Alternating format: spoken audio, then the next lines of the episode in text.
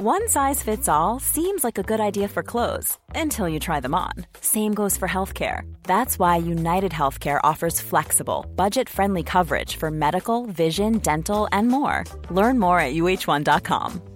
Even on a budget, quality is non negotiable. That's why Quince is the place to score high end essentials at 50 to 80% less than similar brands. Get your hands on buttery soft cashmere sweaters from just 60 bucks, Italian leather jackets, and so much more. And the best part about Quince, they exclusively partner with factories committed to safe, ethical, and responsible manufacturing. Elevate your style without the elevated price tag with Quince. Go to quince.com slash upgrade for free shipping and 365-day returns.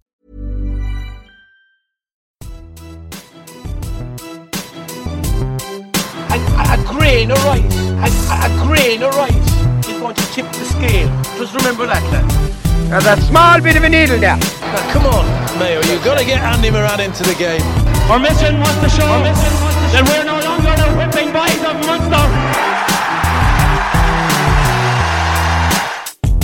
Hello, people out there. Hope you're all um, keeping the, the, the, sunny side out. Uh, difficult times, we keep saying every week. And uh, but um, think you're playing a stormer anyway. Ninety nine percent of people are playing a stormer. I know everyone is getting itchy feet, and um, it looks like we might be in for a little extended period of, of lockdown. But look, if we have to, I think we have to go by what we're told. I know we've we've different opinions on it, but um, I think it's important that we, you know, we keep debts to a minimum anyway. That's you know, that's not me now. That's just a personal opinion. I'm not I'm not representing anyone on that. So we're trying to lighten your day for you here a little bit if we can um, and trying to come up with new topics every week. So join today. Hopefully, Mark Landers might be able to join us in a while. We're having a bit of problem getting through to him there. Uh, Wi-Fi everywhere is a problem, but I, I kind of been saying over the last few weeks that if CNN and Sky News are breaking down, we're entitled to break down a small bit here on the Irish Examiner uh, podcast. So if there's a bit of sound trouble at any stage, lads, it's down to Wi-Fi uh, in Limerick. Are, are you at work today, TJ? I'm at work today, Dalo. Yeah, Thank, thankfully we are still rolling, so uh, all good. Obviously playing by the rules. How how are you making up stuff to do, TJ? Uh, tricky one, um, Dalo, but you know, and kind of a lifetime of um, calling people. And you know, when you have a name for getting up early in the morning, you can stay in bed all day, Dalo, as you know yourself. Well, I kind of got the wrong end of that, you see, from the get go.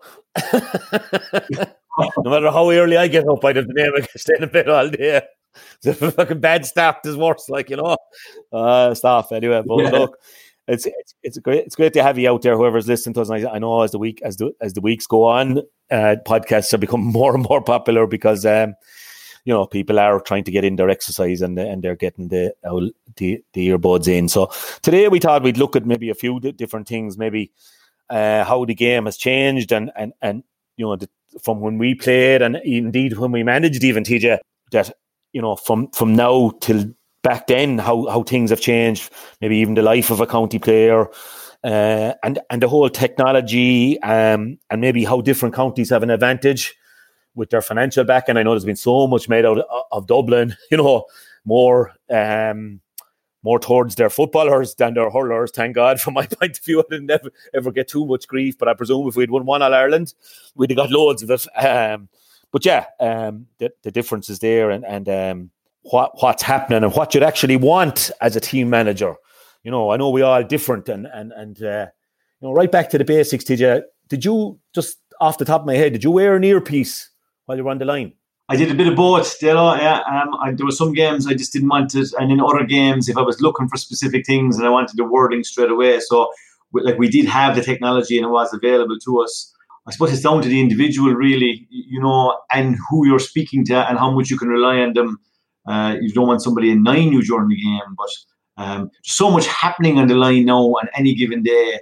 I think having it is a help because you can you can just be made aware of the smallest little things that can affect the game. Like, but just to go back to the, to the start, the game probably is still the same, Dale, as we all know. It's still 15 and 15 with three points for a goal in the scores and the county versus county club versus club. But certainly the preparation and the approach by teams has changed massively. Probably since the turn of the century, it really has kicked on with the S&C nutrition, analysis, psychology, stats. It's just gone bananas and probably getting worse from that side of it.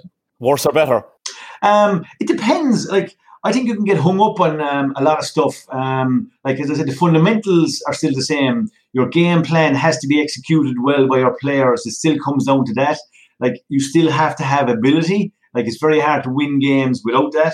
Uh, so like you can get hung up in an awful lot of stuff, but you'd probably have to say that the modern managers, modern coaches are refining this to a really, really good place, and I think it's making the game better. That, in my opinion. Yeah, um, you know, I, I, the way I would have operated on the line always, you know, the, the, the bloody nine years I did it. Some years where uh, the fellas should have been telling me I should have bought my ears stuffed with cotton wool, maybe with the way I was doing things. But I used, to, I used to um, have two guys that I really trusted as kind of knowledgeable, and especially with in the Clare years, because I'd have more of a, a feeling for who was there in Dublin when I went up. It was all very new to me.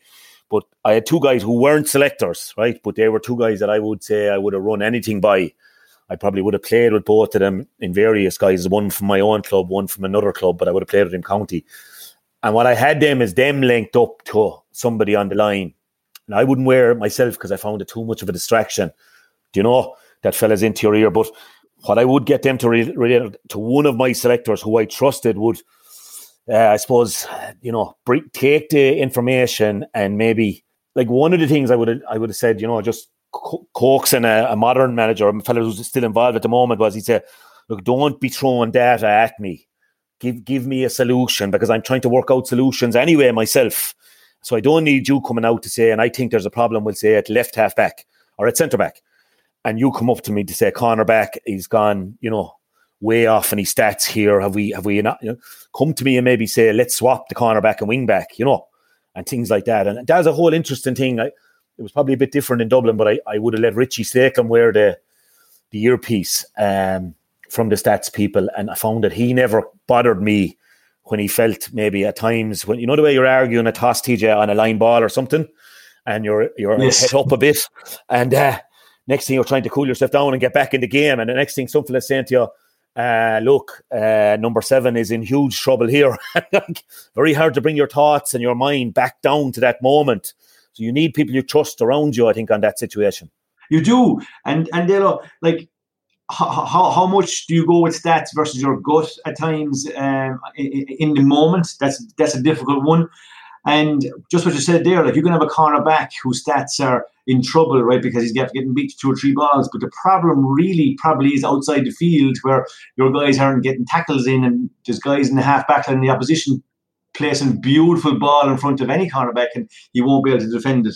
So I suppose that's where the whole idea of the amount of stats and how you use them on, on, on a given day, that, that is a tricky one for any manager. And I suppose we all have different traits as to how to do that.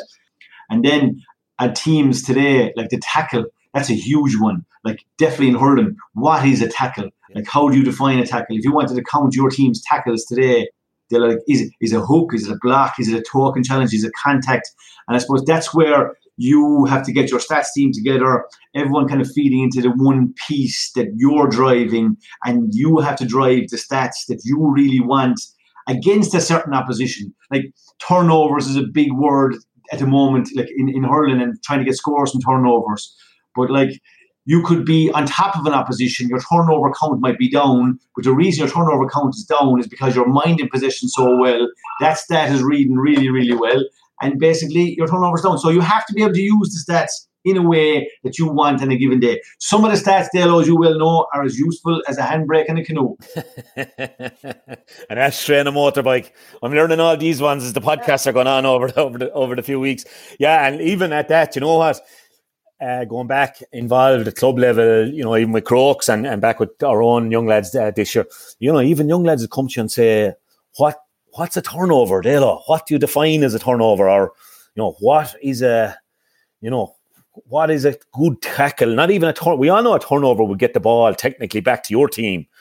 But, you know, we often try to define it, I suppose, with, with lads that I, I trust with working with, but that you turn a player back towards his own goal and make him play the ball you know, so good, good corner forward yes. who's working hard, that he would make the corner back instead of letting him past him or fouling him, that he would force him back towards his own goal and make him play the ball, even if that was back to his goalie, but that he or try and clear it over his shoulder, that he would make him even do that. And that that was the best way I could nearly simplify it for the lads who were who were in question of that. Like, did, did it mean ripping possession from a guy so we have the ball so I can set up a score? I said, look, if you can do that, for me, it's nearly a double turnover. Do you know?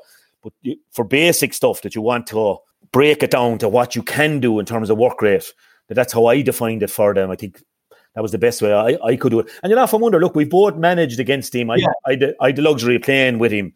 And often the guy who's who's looked at out there as the king of you know, using stats, using tactics, using all that. I suppose Derek McGrath was maybe uh, up there as well in, in terms of where people thought. And, and I know Donal Óg is managing the Cork Minors year, but he'd been coaching and he, you know, on the Sunday game, I suppose he would be the king of that sort of stuff. But, you know, you often wonder how Davy would, he must have people around him that he really trusts on that because we know how involved Davy gets on the line with every play, you know, between question and calls and, and that's especially earlier years in his management. I'd say later years he's more tranquil at times, all right. But you'd have to say there has to be a, a, kind of backup set up there that would he he definitely trusts very strongly. Yeah, and if, if, if we even take the stats right, like for someone like a Davy, right, how much is his own stats as important to how much of the opposition stats? Is he, who who he's playing next week, right? How much does he buy into all the stats that they've gathered? For the opposition, right? And who's the key player? I think Davy does a little bit more of that than maybe a lot of some of the other managers. I think he really goes after, I suppose, the, the, the kind of king in the opposition and he kind of makes sure he shuts them down. And like if you look at I suppose maybe the modern game, I think about approximately 30% of scores that teams get comes from their own puckouts, 15% from the opposition puckout, and the remainder comes from turnovers. So that middle third where most of these teams today, right, are just really, really savage and going after getting those turnovers and turning them into scores. That appears to be an awful lot of the winning and losing the games today. Now, sometimes it can be hard to watch, but my belief, I think, is if we educate um, all the people that are watching games and see, like, look at the game plans, see what the opposition are trying to do, see where the, the two game plans are coming together, see why they're doing what they're doing, like I think you'll enjoy the game more. Yeah, and we, we mentioned off the air, and for well, in fairness, you mentioned off the air that you know the, the Sunday game, and I, I wrote about it last Monday the way it works up there, and that I think it'd be very hard to change that Sunday night uh, concept because you know you have people at the game, come home from the games, want to see whether they were right or not. Um, on certain things, how did the fella play? And you won't really see that in the highlights package, but you might see the little, the technical things. But there's a huge space there, but of course it's not allowed, as I understand it, um, on rights to show stuff. You know, I know TG4 have a great highlight show on Monday night, but it's very much covering the games that are not shown. But that there would be massive space for, uh, you know, we all see it on Sky Sports on Monday night football. You know, where you have Carragher and Neville uh, going through the real topics that they feel really swung the game and where the game was won and lost.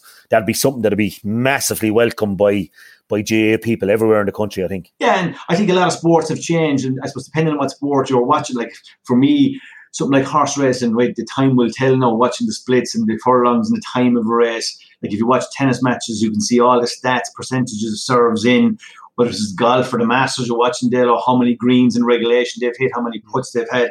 I think there's so much more there. Like in the GAA, we probably talk about some simple ones like how many scores somebody got, or how many frees they've hit, or how many wides they hit. But like things like like who had the most assists in the championship last year, uh, how many possessions, who's hitting the, the big possessions in the middle of the field, what is a midfielder possession wise expected to hit 24, 25, 26 possessions, who's off the charts. I think that type of stuff would bring like something like the Sunday game further. I do think there's a lot of people who'd like to see it, and I do think it gives you a better picture. Like I know from my side, being at a game and being involved in the game, and a bit like yourself there, sometimes you get animated and, and maybe after the game, I might be giving on about a particular player, right? But then I look at the stats and say, geez, he had 12 or 13 possessions. And even being involved, really deeply involved in the game, there can be stuff that can surprise you afterwards. And I just think for the viewer, I think that it can go so far. Like if you look at the NFL and check any player online today and you can find out about tackles and sacks and passing yards and interceptions and running yards and touchdowns and stuff like that. I just think that some people say to me today about can the GAA or the hurling go any further? I actually think it can. I think there's so much more information, and I do think that the players want this, and I do think they buy into it. I think they like it, and I think it's it's it's the next phase of what's coming. Yeah, and you know what? An awful lot of um, our opinion is clouded by I won't say just pub talk, you know, um, but so much of that, you know, you, yeah, look, you will retire for a point, maybe. Some people might find themselves doing it on the Monday after reading the papers or whatever. They'll go into the local place, the local butchers maybe even, or there's always a place in every village in there where the, the match has been dissected the following day or that night. And an awful lot can be easy, soft talk, you know, that a very prominent player like it's, you know, he they don't see as much of him as, you know, I saw a comment on somebody, I think it was Mara Tressany Kelly on some forum made a comment about you know, they're doing their four big guys or big people over the history uh, for each county. And she was doing Galway. And she says, it's got to the point with Joe Canning is if he doesn't get 212, he hasn't had a good game. Do you know, and I think there's a whole lot out there that if, if we could break down what the Joe Cannings, let's say, the Cian Lynch's, the Tony Kellys, the Austin Gleesons, what they're actually doing in, in various games. And they're probably doing an awful lot more in terms of running. And if we could see their GPS stats and all that, it would it would make for far more accurate conversation. Not that sometimes that's always the best thing as well as everyone saying, "Well, I'm right because this is the stats." Do you know? Uh, that's that used to drive me demented as well because you have to interpret what each player is capable of as well. Would you feel that as well? I, I there's a somewhere a happy medium in between there. Yeah, I, I think even like if you look at a corner forward today, like how many real good goal like possessions will he get in the game? Like you're expecting a lot of scores, but like you might only get in, in, in an average game, might only get eight to ten possessions, like four or five each half, where he just has the ball in, in, in full possession. And I do agree with you. Like it was good to see TJ Reid last year. I think he got man of the match maybe on two occasions where he actually didn't score from play, but his work rate, his general work, and everything he was doing for the team, he was literally carrying them. So at least it is being recognised by the likes of yourself because you said you you are seeing it more in the Sunday game. But I still think that there's more. As I said, I, I do like watching that Monday night soccer thing there, even though I'm not a huge soccer fan about how teams set up, how the game plan works, the possession, the assists the two Liverpool fullbacks at the moment. A lot of talk about the amount of assists that they have. I do think in hurling that there's a lot more that can be brought to the table that the general viewer out there would like to see and definitely would become more knowledgeable. As with game plans, I think if before a game, if you said this is how I expect uh, Clare to set up, this is how I expect Waterford to set up, this is where the interesting battles, we can just do more of that and I think it'll bring better. We're probably had been used to the traditional 1 to 15 and I suppose there's an awful lot of people out there who expect number two to be marking number 15 and number six to be marking number 11. But we well know that a lot, a lot of that is gone. Yeah, and like I, I think there would be there would be a massive appetite, and you're dead right. I think, and all these things are, are obviously viewership is is what uh, you know carries the day on a lot of things. But I think you'd have a massive viewership on a Monday night you know, people home after the weekend and the first day back to work and the whole Monday syndrome doesn't be great at times after championship matches. And, and uh, I think, you know, that they'd love it. I think they'd love it to relax after the day's work is done and look back over the match and dissect it and all that. Just back you know, to where, I suppose in, in my time anyway, managing, and I saw saw both sides of it, I suppose, being involved with Limerick as well. And then Dublin was probably more high tech than Clare as well in terms of we more availability of of, of stuff on stats and, and, and video stuff. It was easier to get hold of that stuff anyway. Maybe it was just matching up to the footballers, as I said earlier. But um, very much changed now to the kind of iPad system where, and I often told the story how funny it was. Like we, we used to use with Limerick because they kind of they used to use the same uh, system they had in LIT, which Clare were using as well. I think was the like the green, amber, and red system. Where if a guy was going really well, he'd load big big green amber, he was winning the ball, his man might be winning the ball, and a fellow was red and he was getting nearly purple if he was going very bad. I often told the story about one of the best tests that that Clare 3 in a row under 21 team got was against Tip one night in Ennis. They were really in trouble and Peter Duggan was not going well at, at wing forward and only he was winning his puck outs and who they had wing back was was matching him and that's where Dougie's big strength would be in a lot of ways. But there was a massive long range free and they were the stats crowd were sending down a massive amount of stuff, you know, uh, that Dougie was in huge trouble, maybe shifting full, whatever. But the boy just stuck him into the edge of the square for this long range free. And of course, Dougie, as he can do, just one handed, doubled on the roof of the net, whole complexion of the game. Uh, I'd nearly have broken the iPads at that moment, like you know. But I think that's where good management has to come into play as well. That you you you use them to back up where where your gut is telling you, and and the days of ticking boxes are probably gone. Like I also just witnessed another bit of a horror show. I won't say where, I won't say when, but where we had conceded a goal, the team I was involved with, and this technology was down with the laptops in the dressing room, you know. And uh, there was a guy in the in the back room really got the two guys that were involved in the concession of the goal. Like, but just say it was a cornerback and a wing back or a fullback and a centre back. I don't want to go into the specifics now. but he actually called the two of them over. Kind of, I only copped it right at the end, and he said, "Come here, do you see this?" I showed it to him at half time. Like I just, I nearly lost it. I have to say when I found out about it, but uh, they'll tell you how dangerous it can be as well. That whole technology area. Yeah, and like I think that with all those stats, even like live, you're trying to talk about there on, on, on the sideline. How do you process that? How can you change a game plan, which is difficult halfway through a game? But I, I, I do know that like after a game, like, that some of the modern uh, main statisticians are spending approximately 40 hours a week there. Hard to believe dissecting a game fully, looking at your team and the opposition team, right? And that's even before you're probably even maybe some of the viewers might think about GPS vests when a player take off his jersey. Some players are wearing hat monitors as well. Like where does all that feed into? But like knowledge is power, and like the S&C guys, the stats guys, like even though it mightn't be hugely effective today's game, it's all feeding into maybe a season long stats in a given player, what ground he's covering, how he's performing, his sprint distances, his overall distances. And I think all that gathering of information is huge in the modern game. you really have to see it. If you sat in a room with just one of these guys, like let's say the guy who's looking after for Limerick at the moment, right? You would be astounded the minute information that would be available on every single player. It's, it's, it's mind blowing. How would you get in there with Sean O'Donnell, uh, TJ? Uh, I'm, I'm, sure, Dalo, if you if you if you give Sean a shout, he, he, he'll bring you and, and, and, show you. But he he's one of the top guys at it at the moment. He's been hugely important to the Limerick setup over the last couple of years, and I suppose it, it, it's a part of the game maybe that we would have been behind them for a while. And Limerick have really, really, really gained by having someone like him. But there are some really, really good people that are doing this around the country now, and it's becoming I'd say into the club scene now, you see more and more clubs, video and games. You see more stats. Like for myself, they're involved with um, Thomas is there for the last couple of years. It's a guy there really, really, really good at it. Um, some of the stats he gives you, he spends a huge amount of time at it. And I suppose just for like a lot of people out there, like after you play a game and you're going home from your club game this evening, Dale, and you're happy that you won by a pint, and then you're at home having the cup of tea there at eight o'clock, and you see the stats, and you're kind of Jesus, I didn't realize that, and it can change your mind about how you approach and some of the training. And then I suppose using those stats as to maybe some of your weaknesses or some areas, that's kind of nearly organizing training for, for next week or two in areas you need to improve on.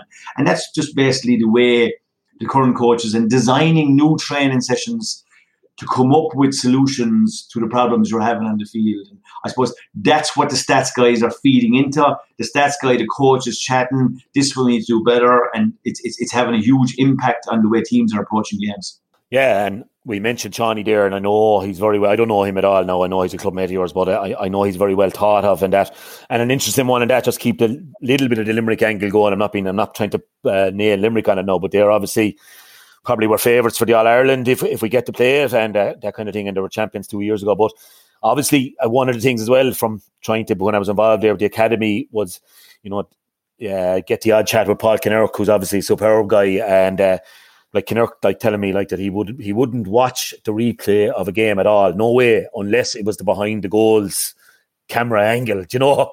And you see the Limerick, you know, always you know, every county nearly does it that way now anyway, but Kinnerk just no no way, I'd have no interest in looking at it. He said, I've seen it. I've, I've watched it.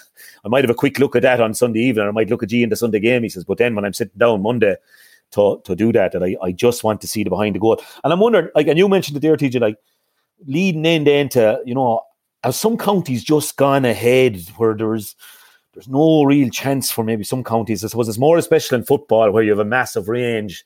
All 32 kind of fancy themselves as did, you know, they're talking this year, what well we run off the hurling, maybe, you know, there's possibility talk of the, the Joe McDonagh finalists wouldn't get into the Liam McCarthy as such for one year. And we'd have maybe a straight old old farm and that kind of. But in the football, there's talk of, of an open draw where all 32 would go into a hat and that kind of thing. And I suppose it, the gaps just get bigger. And you, you you mentioned there, TJ, like 40 hours a week, maybe some of these guys like, but like we know the top two in hurling at the moment, perceived anyway, I suppose, from the last two years are, are Tipperary uh, and Limerick. And we know the financial backing that's there. Like, and are they just getting further and further ahead of the posse? Like, is it, is it, how can you have like this, what they talk about a high performance culture without actually having high performance people like Seánie O'Donnell? you know, I don't know the various people. I mean, I was very lucky in Dublin I never had really questions asked about. I, I, I Denise Martin, and then I had a great girl from from uh, Waterford, Jenny Cody, um, who was based in Dublin. But I never really had to worry about that end of it. You know, Dublin were were great that way. But will, will is there counties? I mean, just as there counties in football, they're just saying, look, we're not the days of these breakthroughs, like you know, let's say Leitrim winning Connacht in '94. That this isn't going to happen anymore because they're gone so far behind the Mayos. We know Mayo and Kerry would have a massive.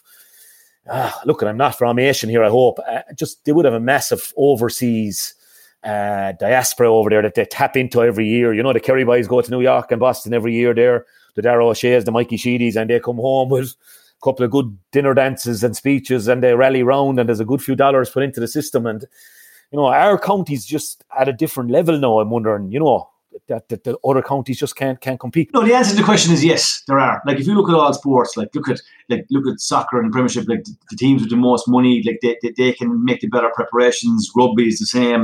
A lot of sports are the same. Horse racing, the big stables where the big money is, they have the more success. And it's gone a little bit like that in hurling and football. Like the, the amount of money that it costs to prepare a team, and you're kind of saying, what can money do for a team, right? Well, I suppose first of all, if you take maybe even just starting with the S and C side of it, building early, giving guys the platform, whether that's in the form of gym memberships or access to a gym, like and all that unfortunately costs money. Like the GPS data, the heart monitors, monitoring all that. Like like you take a heart monitor on a player, a training, you can effectively on, a on a laptop assess how hard that, that player is working and training, and having all that available is giving that team more data.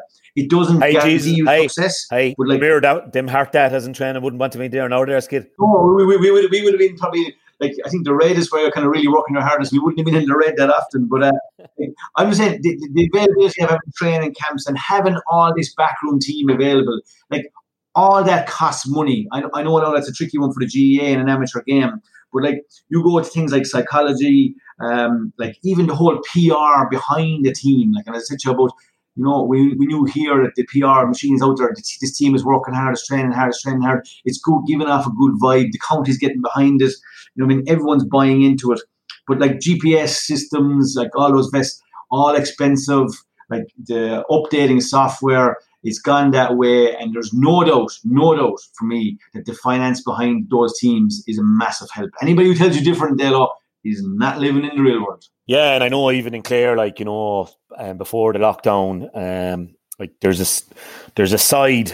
Um, a lot of counties have it. You hear about Club Tyrone and all, but there's a Club Clare now as well. You know, uh, headed up by great people like I know James, his wife is involved there, Caroline, and the accounting side of it, and but John Cairn, the ex superintendent, and he be he be maybe the chairman of it, but they had two massive events planned, one in the West County and Ennis, where they were going to tie in maybe the 25 year Clare from 95 thing as, as a team for the night, but it was basically a fundraiser for uh, Club Clare now, which not just the senior team, but they'd, they'd feed it right down to the juvenile uh, efforts. And that's where county boards are nearly welcoming that sort of initiative now that they, county boards are seeing where there is a little bit of resi- resistance to the old county board system of we'll, we'll have the county draw, you know, an X amount will go back to the clubs and the rest goes into preparing the teams. Whereas you have the outside group, and there's a lot of companies and individuals who are really concerned about just they want to keep Clare at the top table. And I know they'd also sold out a gig in the Four Seasons in Dublin for late April. I think it was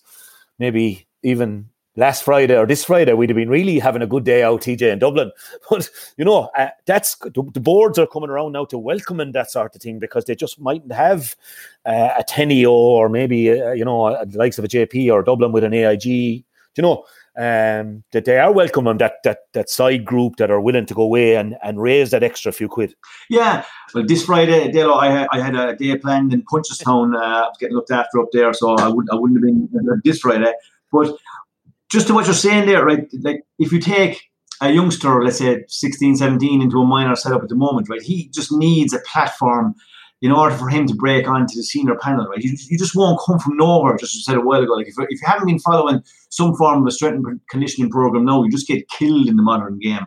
And I think going back to the 90s where we would have been told you need to train harder, you need to do this harder, you need to do this, like, we would have been kind of driven to do that.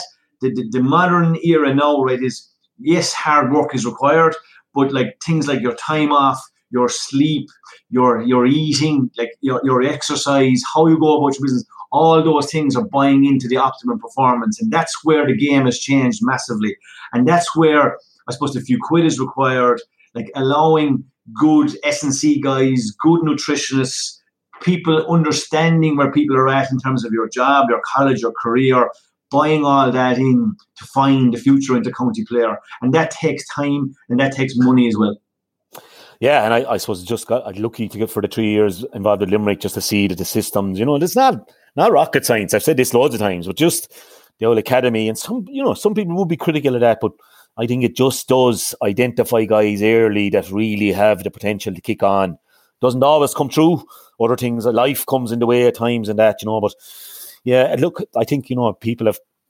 We're all very quick to, you know. I mean, way back in the day, we ran up and down hills everyone was running up and down a hill then, weren't they? Because if they're running up down hills, we better run up down hills. So it's changed, changed now to, to technology, I suppose. And teach, just to take it to a different maybe angle, you know, the technology and things, you know, how we, we would have talked about it on our pods last year with yourself and maybe even with the guy's dad, even uh, in, in Brian Hogan, and the tip goalie with Ken. And, and you know, the whole thing about the, the, the Hawkeye element and, and, and where we're gone and not having some of the aspects – now we have Hawkeye and Thurles, but we don't really have it anywhere else. I know for the 17 quarterfinals when they played them in, in Uí Chaoimh, I suppose to give it the status it deserved, Uí Chaoimh with the new stadium and that they kind of brought it in for the day. Probably cost a lot of money now. I'm not I know in Thurles they estimate it cost eight grand per per big game to, to run it. But just, you know, some of the stuff last year, I mean the John McGrath goal, from the one Hogan took down. I think it was 21 seconds. John had the ball buried in the net at the other end, and the whole thing was called back, and a point given to Wexford. And you know, um, it's it's it's a change world, isn't it? You know, Mark even mentioned it two weeks ago when we were on about picking our Munster team of the year about Joe Deane should be on it and that goal against us in '99, and he was saying, was he in the square, wasn't he? And I said, Mark. My bake wasn't about him being in the square at all that day. It was when Johnny McGrath flicked the ball back in that it was gone wide and I was sure it was gone wide because I was I was near enough. You know, I wasn't actually marking him at the time, but uh, and I would hold my hand up if I was, but I had a good view of it because I was near him, and I thought the ball was maybe a foot over the line and had gone wide. And but stuff like that. I mean, where where do you see that going at this stage? It's it's a source of real frustration, isn't it? I mean, in in the sense that if Munster had gone ahead this year, you know, you'd have had you know uh, Limerick and Clare and Ennis. Uh, Donal Tuohy could have taken down one of those balls in Ennis, and it would be up to an umpire to call it. And and if he was not Ireland semi final, as we saw what happened Limerick last year, now that didn't come into play because that was that was a different thing. But Limerick did bring in a proposal to Congress about bringing in a, maybe a VAR system. Yeah, and, and as as just what we spoke about, there, there, there is a real strong chance that let's say the five teams in Munster, maybe all hurling counties in the McCarthy, the margins are getting finer and finer. So you could really be coming down to a, like a marginal call. And it, it doesn't seem fair that the Brian Hogan one, the point, would come into play in Croke Park and wouldn't come into a play, let's say, in a Munster final or a Munster semi final. And we are coming down to some of those decisions. I suppose for the viewer out there and, and, and general GAA fan and would say the follower, once the right decision is made, I do suppose we are we, we're accepting that at least the call was correct. And that's back to what you're saying there about Hawkeye and maybe something like like I know VAR has come in for a lot of criticism, and we probably all have given out about it, depending on who you follow. I know Spurs, he definitely had been the big benefactors, Dalo, of VAR. Kuwait. Correct, TJ. Oh, yeah. But, um, High breeze after breaking in there, Larry in the background again. But if you look at it, to go back to something like a tennis, right, and a, and a serve moving at 125 or 130 miles an hour, right, and there's maybe two or three millimeters in it, they're getting these decisions very much right. So again, like we all know, like in, as in the words of Gabriel Byrne, that which is not evolving is dying. We definitely need to be moving to make sure all the decisions going forward are right. I do think you'll have less hassle if the decision is right. Um, like, and some of the calls are really, really fine. Like, I know we spoke very briefly about the sending off in the All Ireland, and there is questions like Richie Hogan who sent him off? Was it the linesman? Was it the referee? Was it upstairs? So is there a little bit of air in Croke Park and no VAR anywhere else, Dalo? You probably are maybe closer to the scene than I am. Yeah, well, um, back to the red card for Richie Hogan. I don't think Johnny Murphy can be blamed anyway if uh, what we believe is right that he said that uh, there was a bit of play acting going on by Cahill until the blood was seen, I think. You know? But um, yeah, absolutely. And uh, the big thing there being for me, like that Hogan took down the ball over the bar. We couldn't really see from where we were now in lifetime, and you couldn't really see from the camera either. But I mean, if that was under the bar, and I, Jesus, I, I played in a semi final of an All Ireland club where our, our corner forward Alan Neville would have been a clear clear man at the time, and he he scooped the ball into the net for Doherty to scoop it back out again. I think even Joe would admit that it was definitely over the line, but and even watching the video, you can nearly see it's over the line, but that wasn't there, and then, and that wasn't even there last year. Like if that if that was a shot from, just say that was a shot from Lee Chin that that uh, Hogan had got his hurley to it, but it, it had spun back behind the line, and he scooped it back out. That that would have been down to the umpire again. And surely that's a complete anomaly, like for, for the greatest stadium in Europe, one of the greatest stadiums in Europe, that they can see up from the crossbar that it was over the bar, uh, but they can't see down for a three point. Uh, surely that's way off the mark. Like, and even look at, and then yeah, we're out Croke Park again two I, years I, ago. The, the Austin Gleeson one, like. That was in, yeah, that was in the grounds, but the, oh, sorry, yeah. Um, I'm not sure if people are fully aware, even Dalo, that the, like Hawkeye isn't in place for a goal decision, and like we could have a situation where an All Ireland semi final or an Ireland final is decided by a decision um, that you can't go to Hawkeye for. Like I know, like when we played Kilkenny in 2014, Davy Breen nearly had a goal in the first half. The ball lived on the line, and we, we, we didn't get it over the line. And people said afterwards about Hawkeye, but it wasn't in place for goals. But again, those key decisions have to be get right because we're just speaking about fine margins, and we want decision the decision to be correct. But then that the question is it in Ennis? Is it in Croke Park? Is it in Páirc Uí Chaoimh in the Gaelic grounds? And can you use different rules in Croke Park to the Gaelic grounds or Thurles? I suppose that, that, that, that is a question for the GAA. And I suppose one that we'd like to see uniform that's the same for everywhere in every in every pitch. How feasible is that? And I suppose that's back to our old friend dollars again, isn't it? Yeah, but that, but that's the link in the Tid. You know, I, I think like if, if counties are putting so much in, I mean, you know, like that the last match in Munster could be as every bit as important as the All Ireland final.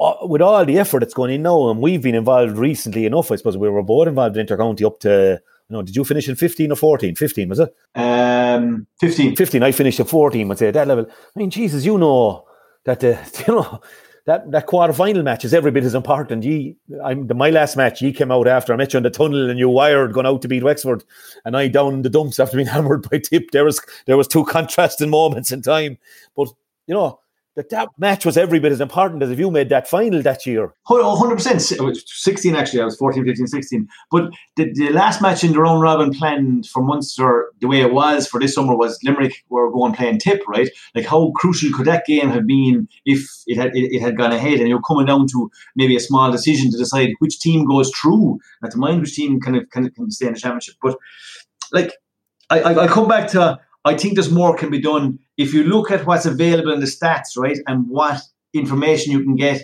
nearly down to the speed of the ball, right? I do think that overall there's a bigger picture for the GAA to use technology in a way, whether it's with the ball, whether it's with the grounds, there is definitely a role. And I, I think we should see, and I think we will see some changes over the next four or five years here. Yeah, it, it probably will evolve. And as you said about the goal and, and the chip maybe in the ball, but of course then we'd have the likes of Donal Óg again thrown in uh, new balls every chance he got there, and Babs fighting with him to take him on. I suppose, look, we'll never quite solve it, I suppose, but you know, I think Hawkeye, as you said, I think this is the great thing. How accepting we've we've become of it, like, and it's brilliant. And I suppose the speed of it in Croke Park, and I think for me, it gave us. And I I, I actually highlighted as my most memorable moment uh, of the decade. We did a thing in the Sunday game was was was the bubbles free in fourteen, where eighty two thousand of us stare, scared at a, a, screen where the where the sponsors fairly got mileage out of it. I tell you, um, you know, to know was bubbles long free over the bar, and what a moment that gave us. But like, what decision would the line, the umpire have made? In the absence of Hawkeye, I wonder for the bubbles free, you know, what way would he have gone? I think in or out. Anecdotally, no, I'm, I'm not sure. You know, you can never say, but from feedback from tip guys, Kilkenny guys, and that that uh, even Jackie Tyrrell was near enough to the goal, I think, um, that possibly he'd have gone for a point. It was that high, and he thought it was over. And I think for a long way it was over. It was one of those tailors, you know, the big high tail ball, and it, it might have drifted, and it obviously did. Hawkeye, you know, would have the beam up from there, and uh, yeah, that could have been Tipperary All Ireland champions, Eamon O'Shea. Uh, as the winning All Ireland manager, you know, we know how important Damon has been, but he'd like him to have won one as manager as well, I'm sure But just there you go, like and I know I, there's a whole pile of things. I, we also tennis, as you said, is a great example, and we also missed the John McEnroe tan, tantrums, though, don't we? Where he, you got to be joking me to the umpire, and you know there's a, there's, there's there's a place for technology. We also missed the lunacy as well, don't we? I'm sure Jackie Tyrrell would have been um, in that umpire's ear a little bit more if Hawkeye wasn't there and been having an encouraging word with him, telling him it was wide. Like, but yeah, you do miss that. But I, I, it still comes back to maybe get, getting the decisions right, and we're all happy. Like you see rugby there, they get an awful lot of calls right when they go to the TMO, and I suppose it, it, it, it is a bigger conversation. But I do think that with technology playing such a huge part in training and getting all the stats analysis right, it will play a bigger part in hurling down the road. I don't see any other way. Yeah, and look, that that has to be accepted. I think I don't know if rugby. I, am not a fan of rugby. I know you are, but uh, I find that it makes it even slower. To be honest with you, but I, I, suppose the correctness is the big thing. And look at even GAA grounds when you think about it now. You buy your ticket uh, in your Spar or your Centra, wherever Centra maybe, um, and you go along and it's it's you instead of the old days where you got your ticket pulled in two halves and handed back to you, uh, now your ticket is scanned and, and boom and out to you. So obviously technology has come into grounds in ways that we haven't seen before. But just an interesting thing that somebody pointed out, I think I think Christy O'Connor had it in, in an Examiner article a few, maybe a couple of months ago back now again and that John McGrath goal at that stage, like he asked the question, I think, of the, of the referees committee. I think Dicky might have been involved, maybe Willie Barrett. I'm not sure now. I don't want to be saying anything I say here is, is complete gospel because obviously we hear different things. But that, that like, just say yeah, Brian Hogan caught the ball, came out, cleared it, and John McGrath stuck in the net, but goal disallowed and point given 21 seconds later, okay? But in the meantime, if we'll say uh, the ball came to Michael Breen from the puck out, or whoever came to, uh, and from nowhere, De- Diarmuid O'Keeffe came in with a, a tackle, controversial one. Um, that was that was red carded. Let's say a bit like the Richie Hogan, divided opinion. And in the meantime, the ref had decided that's a clothesline, you're gone, red card. That that red card would stand then, and yet there was a four point swing in the game, if you know what I mean. That's another one that I just thought, Jesus, if I was the manager, yeah. You know, and, and, and like, okay, it worked in Davy's favour that day, but it worked against him. I don't know if he'd be too happy with all that, would he? Down a man and and uh, and and down a pint. Do you know? Uh, it would have been a fair one to take. It would have been a fair one to take. And the, the other incident I was going to talk about very briefly again with my with my limit glasses on is the sideline uh, against Kilkenny last year, right? So in like replay clearly showed, right, that Darragh Donovan's uh, sideline took a touch and went out for a 65, one point in the difference. Um, we'd like to think that we would have nailed at 65 and that the game would have gone to extra time. So, like, I, I, I don't know. Then, with something like a Hawkeye VAR, whatever it is, can somebody pick up those type of decisions and do you ruin, as you said there, kind of spontaneity of the game? But at the same time, I'm still back to making the right call, and that was wrong call. I, I, I probably would have blamed. I definitely would have blamed the linesman there. Yeah, the linesman. It was it was incredible. Like I was in the box that day because you're allowed for the semi-finals. If I was on the nighttime show, I think, or I was on actually the following day, but we were kind of rushed, being rushed away. I think we had to go back and do a bit of work on that game or whatever. We we were kind of going away as the as, as the boys were going on the air. I was on for the following day's game, the Tip and Wexford game, and uh, like as we were going to the boys, the boys were getting mic'd up to go back live on the air. You only literally have ninety seconds or whatever, you know. And I said, Jesus, lads, I think and you're in a box, of course, and the people beside you are just, you know, in an ordinary box. The Sky One is one side of you, and then there's people just, I don't know who who owns the box next door, but or who has the lease on it or whatever. But they were starting to say to us that was deflected, and I did say to Cyril Farrell in live time that Jesus, Cyril, that took a weird flight that ball, but you could hardly see it, TJ, unless you were in the Cusack at the time. But of course, then we saw it so clearly. And my biggest issue nearly there was how near Cillian Buckley was when it was being taken you know, in hindsight, like he should not. Yeah. Have, it should have been a retaken line ball at the minimum with where he was, or, or a throw in, or you know what the rule is there if a fella's too close. A retake, I presume. And of course, Darragh Donovan is so good as him, uh, good at him. There's a chance he'd have put that over as well. Yeah, but I just just to, to, to follow on the fine margins. That, that's what we are down to, and we're trying to get all those decisions right. And it's probably easy for us to sit on the outside and be hard on officials and referees and linesmen and all that, but we still want the decision to be right. Um, but I do think there's a role for technology. Uh, and what you said there about a ball with a chip in it, Um, I think that might help somebody upstairs in the referee's ear. That'll definitely help.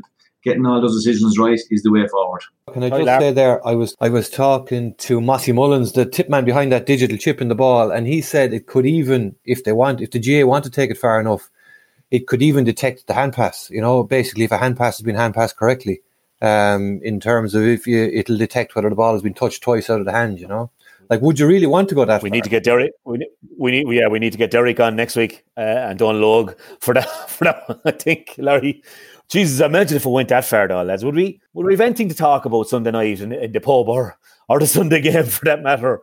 Um, if it, if it was absolutely perfect and it wasn't down to a decision by an official, Larry, what what would your take be on it? Well, I mean, as far as I can see, isn't there like surely in nearly every single goal or point in hurling, there's a half foul somewhere in the move, anyway, isn't there? Like you'd probably find you could pick a hole in nearly every score in a match Steps. if you wanted to go to VAR. Steps. There's nearly always five steps somewhere, isn't there? So there's no day like that you know you don't you know uh, appear or you're you're on a Sunday game and you don't get a tweet or something from somebody. There's no game, no game. What about the steps before the Galway goal or before the Waterford point to put them a point ahead or before whatever? There's no day that that doesn't come in, and there's no day I suppose you're going to keep everyone happy. But I, I think the chip in the in the ball thing, and I, I actually think that came in long or was proposed or was was out there from a study from a, a lad in, in UCG long before we heard of Hawkeye coming in. Uh, Larry, if I'm right on that, do you remember that? There was there was something ages ago, all right, but I know they, these lads have been testing it in the Super 11s for the last um, two or three years. Um, and now they, they have it to a stage now where basically you can test the, the speed of a shot and the, the the strength of a shot and the distance and all that. But they would to take it to the next level if they wanted to. You, you could detect lots of other things, including using it for Hawkeye as well, I believe, um, which would be probably cheaper than the the system to have it in Brandon place. Day you and know? Thurles. You know, some of those offside decisions in the soccer, even with VAR, when it was introduced about the top of his shoulder was just offside or whatever it is, like getting into those type of technicalities that Larry spoke about there. That that that that definitely is not a road you want to go. I, I, I just, you want to get the overall decision right, but yeah, uh, it, it, it, could, it could cause some problems. All right. It's far the better, I think, if we can get it right. But there's a time and a place for it, I think, and, and a little bit that we keep the balance between the officials having to say and constantly stopping the game. Discussion for another day, but the game plan. I'm just wondering where is the next transition, or what coaches are looking at, or where do you see it? If you if you were back in the managerial coaching hot seat there now of one of the, the major teams, which is very possible in the next couple of years, Dalo, I'm sure. No, Um, what game plan would you be pontificating, or where where where where, where is the game heading? One of the things I noticed, um, not sure if you noticed, I was at a league game between Limerick and Tip this year with Brian Hogan. Speaking of him, was the, the the height of some of his puck outs. He was like giving the players out the field that extra second to get underneath it, where he was really crowding it. So I'm not sure if that was going to be a new tactic for for someone like Tipperary this year, but. It's trying like I know it's definitely going to be possession related, but where is the game of hurling going, and what is the new game plan? Well, it, I, do you know what? I don't know, TJ, and I think the chances of me being involved anywhere are very slim. So that's that's one element to your question. But yeah, I, I actually think it's a it could be a bit like fashion. Do you know? And I, I, I would have seen that from the years I, I had the sport shop that stuff that when I started in '96 to when I finished maybe uh, in '11, stuff that was why you wearing that uh, would be slagged off at the, and it was very funny with some of the parents coming in that they bought a lovely ja- jacket for the son. I remember one particular parent, uh, he's a gas man. I actually only met him last week, and uh, he bought his son uh, his son a Man United jacket, but it was one of those kind of puff uh, jackets, if you know what I mean, you know. And they're kind of back in. Like I remember we did we did a, an outside broadcast for one of the live matches last year. Myself and Derek McGrath were wearing very similar jackets. Probably suited myself and Derek. Now, not the new look, Derek, obviously, but probably suited me anyway, Teach. But I remember your man said he was going into first year in St. Flannan's, and the father came in and uh, he said, Jesus Dale, he did he wasn't looking for it back because he said he still loved it with the United stuff on it and all. He says, but the young lad got a bit of a doon on Monday, he said, from some of the other lads from Ennis, said, where you going with the legging jacket? Uh, I won't even mention his his uh, surname in case it got out there, you know. But then all of a sudden, four or five years later, you couldn't keep those stocked, you know, because all it took was somebody who was, you know, big on, I suppose, social media was just coming in as I was finishing up, maybe. Uh, but, you know, TV even and some of the pop stars and that. And I think, look, where did you see? Go. I take you back to the Leinster final last year, TJ, where you're saying Davy Fitz, maybe the king of the innovation and the new stuff and the sweeper and the way that has evolved as well with, you know, Kevin Foley coming up nearly as a seven forward at times now.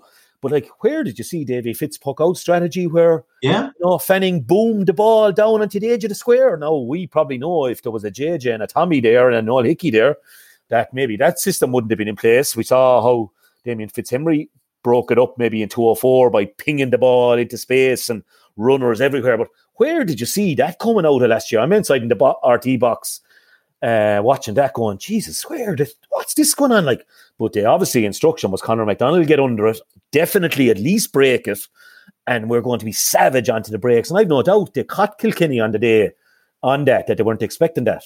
Yeah, and I suppose that, that's back to the very start of the conversation and maybe looking at the, the stats and analysis, they obviously would have fed into that maybe Kilkenny weren't winning as many breaking balls. I think I read a stat there recently, believe it or not, right, that puckouts, that only 5% of the modern day puckout is one clean. So that's that that's dipping like so it's a fair it's a fair stat, but like winning that breaking ball the puckout was one that, that, that they that they, they bought into. But I said I just saw this year Brian Hogan hitting the ball with just massive you know he's a fair belt of a ball anyway, but just massive air in it, which gave an awful lot of players time to get in around it, then that breaking ball and that mad piece winning the, the breaking ball and then try and get a score out of it. But he's just trying to work out where they're going and I suppose where the where the next phase of the the intercounty game is. And I'm sure that all those coaches are out there today trying to get themselves that maybe one percent edge again on opposition. And I suppose the game of hurling, while we said it's still the same, there's always people looking for that little bit, whether it's technology, stats, or just a little edge. There's always looking for something. Yeah, and I think we we'll devote a whole pod on this. Uh, we'll get Mr. Lander's Wi-Fi back up. But I, I think go back to your point, TJ, and I think I think the key to this is is knowing your players, knowing your strength, and that's where the good, the real top coaches will win. And I would imagine there's a there's a quick one now. Last year that we went, we talked about that quickly. That Wexford tactic. Obviously, some of those guys I mentioned weren't there. Huw Lawlor was new. I think Huw Lawlor could be an outstanding. Had a great year last year. Jesus, had a great year. Now, don't don't don't. I'm not passing any aspersions on on on you, and and uh, but I think you know even Tip would have evolved. I think you take Bonner out of the half forward line, like Liam. Liam would have to t- sit down with Brian and possibly Bonner even, even though he was on crutches, and saying, "Look, Bonner's not there anymore. We know how good Bonner's in the air, even if he doesn't win it. But geez, you won't see too many wing backs or centre backs catching it off Bonner. You'd have to evolve, you know. If you've a Niall O'Meara in there, then that he's a different type player, that he'd want a different style of puck out. I think I think there's a full podcast in that one for us, Teach. There is, Dalo, and it could be as much as managing your weaknesses as managing your strengths, because if you can't win a ball aerially in, at 10, 11, and 12, well, then the puck out has to change, it has to evolve, and it has to be different. And I suppose that's that's that's what we're talking about in, in, in, in the modern game is that people do. I know that when you're sitting in the stand, and certainly for me, I hear like when you see the way Limerick are trying to play and you understand what they're trying to do, and I hear people behind me say, "Jeez, we not hit the ball long or whatever." But if you look long, the opposition have two players over, and it's just trying to get that full understanding of, look, this is what they're trying to do. Like from Limerick's point of view, in fairness, we hit the ball long for 40 odd years and we couldn't win in All Ireland. At least this one worked. You know what I mean? So stick with it and stay with the plan. Yeah, look, hundred percent, and and and brilliant, brilliant to have you again, TJ. And uh, we'll we we will chat again. Uh, hopefully, we can keep it going for people over the next few weeks and, and kill an hour for them uh, with interesting stuff. I hope hopefully we are. Uh, we, we we welcome your feedback, uh, even if it's negative. We we welcome it. You know, there will there will be people who disagree, and I think you know you're dead right. And I still hear it again. You drive the ball and. But I think if you keep winning all Ireland's National League and Munster Championship, TJ, they, they'll be quieting. So look, uh, folks, keep keep safe, uh, stay inside until we're told to do otherwise, and uh, I think try and obey the laws. And look, we'll we'll we'll try and keep it going for you here as long as we can. We're we're doing our best. We're we're trying to be innovative and and. TJ, I'm going to give you the credit for coming up with a lot of the material as well for today's show. Uh, great ideas, and we're all we're all tapping each other for stuff to come up with that will really people will enjoy. I think, and that's the key to it. So uh, great stuff, Larry. Great stuff, TJ. Thanks, Dalo. Even on a budget, quality is non-negotiable. That's why Quince is the place to score high-end essentials at 50 to 80% less than similar brands. Get your hands on buttery soft cashmere sweaters from just 60 bucks, Italian leather jackets, and so much more. And the best part about Quince, they exclusively partner with factories committed to safe, ethical, and responsible manufacturing. Elevate your style without the elevated price tag with Quince. Go to quince.com slash upgrade for free shipping and 365-day returns.